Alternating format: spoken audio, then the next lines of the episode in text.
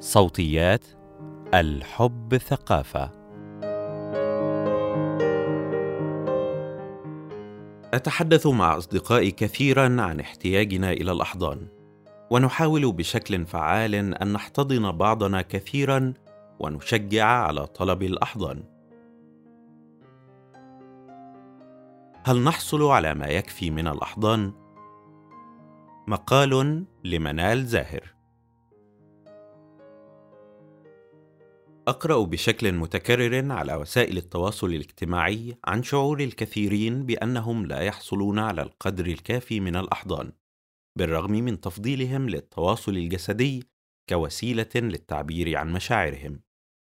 أتحدث مع أصدقائي كثيرا عن احتياجنا إلى الأحضان ونحاول بشكل فعال أن نحتضن بعضنا كثيرا ونشجع على طلب الأحضان. غالبا ما أستطيع التفرقه بين الأطفال الذين يحصلون على الكثير من الأحضان من أهلهم والأطفال الذين لا يحصلون على القدر الكافي. يستطيع الأولون التعبير عن أنفسهم بشكل محب ومنفتح أكثر. هل الأحضان إذن احتياج مهم لدى الأشخاص أم أنها مجرد رفاهية؟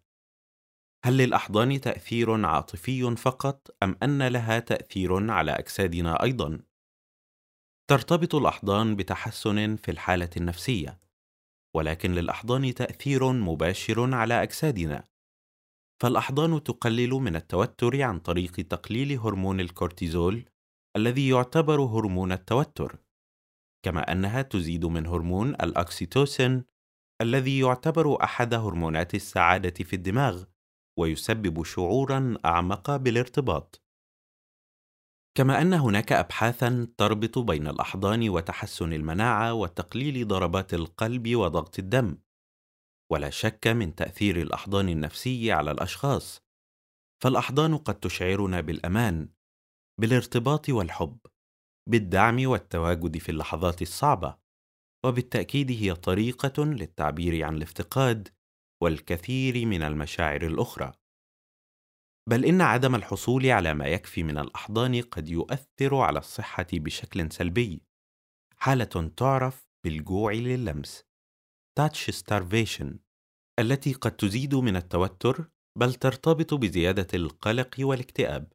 وهي حالة عانى منها الكثير من الأشخاص خلال فترة التباعد الاجتماعي بسبب مرض الكورونا. فهل تشعر بأنك تحظى بأحضان كافية؟ نادرا ما أسأل هذا السؤال لأي من المحيطين بي ويردون بأنهم يحصلون على ما يكفي من الأحضان. أتذكر حوارا مع قريبتي الأكبر سنا كانت تحدثني عن أنها لم تتعرف على الأحضان وأهميتها في طفولتها. أهلي وهم بيربوني ما كانش في أحضان والكلام ده فمعرفش أعمل ده مع ولادي لحد ما بنتي الصغيرة بقت هي اللي تقول لي أحضنها. ألاحظ الكثير من الأمهات اللاتي يحاولن كسر هذه الدائرة ويمنحن أولادهن الكثير من الأحضان، ومع ذلك تظل الثقافة العامة لا تشجع الأحضان ولا تقدرها، وبالتأكيد لا تتعامل معها كشيء ضروري.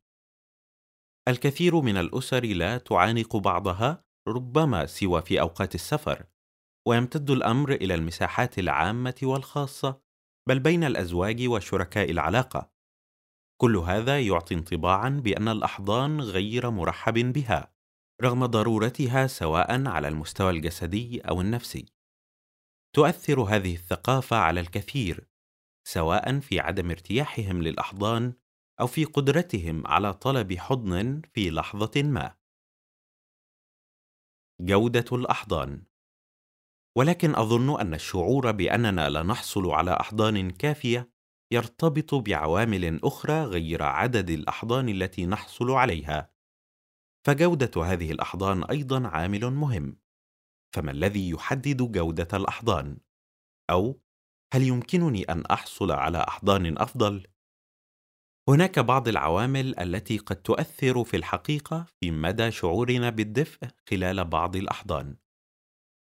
أول هذه العوامل هو التأكد من أن هذا الحضن يحدث برغبة وموافقة مشتركة فبوجه عام هناك الكثير من الأشخاص الذين لا يفضلون التواصل الجسدي حتى من أقرب الأشخاص لهم أو ربما مروا بتجربة سابقة تجعل الأحضان تولد مشاعر سلبية لديهم، أو أن علاقتنا لا تسمح بهذا النوع من التواصل الجسدي.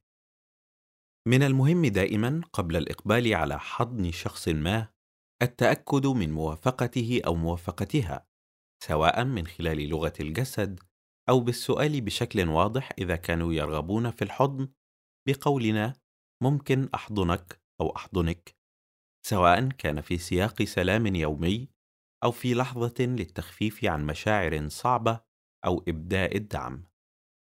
المدة هناك فرق في تأثير الحضن على حسب المدة، فالأحضان التي تستمر لمدة أطول ترتبط بمشاعر أفضل. يمكن أن تحاول أن تحصل أو تقدم أحضانا مدتها من خمس إلى عشرة ثوان أو أطول إذا كنت ترغب في ذلك. شكل الحضن تفاصيل مثل الأجزاء التي تتلامس من الجسد والضغط خلال الحضن تؤثر أيضا على شعورنا خلال الحضن. يفضل الكثير أن يحتوي الحضن على بعض من الضغط أو الجذب، وقد يرتبط تلامس أجزاء أكثر من الجسد بالشعور بتواصل أفضل، ولكن في النهاية يرجع ذلك إلى نوع العلاقة والتفضيلات الشخصية. المشاعر والعلاقة يؤثر نوع العلاقة على شعورنا خلال الأحضان، فهناك اختلاف بين الأحضان التي تحدث في سياق عاطفي أو عائلي أو بين الأصدقاء. يمكن أن أستحضر مشاعري قبل الحضن أو خلاله، فربما قوة مشاعري لحظة الحضن قد تنتقل عبر التلامس. مستقبل أو مرسل نتعلم دائما أنه حينما يقدم لي أحدهم أو إحداهن شيئا لابد أن أرد في المقابل ولكن قد يكون من المفيد من وقت إلى آخر أن أركز فقط على أن أتلقى الحب الذي يعبر عنه الحضن أو أن أطلب من الطرف الآخر أن يستقبل فقط. قد يكتفي الشخص المستقبل بالتواجد دون تحريك يديه أو الضغط في المقابل. ربما يمكنك تطبيق بعض هذه الأفكار وملاحظه إذا كانت ستؤثر على شعورك خلال الأحضان. ولكن يمكننا أيضا كأفراد ومجموعات أن نتحدى الثقافه التي لا تشجع على الأحضان ولا تقر بأهمية التواصل الجسدي. ونتحدث مع أصدقائنا أو عائلاتنا أو أحبائنا عن أهمية تلك الأحضان ومدى احتياجنا إليها. يمكننا أن نطلب احضانا أكثر أو أطول أو أكثر عمقا وأن نشجع على وجود دوائر صغيرة أو كبيرة تقبل بشكل عفوي أن نقول ممكن حضن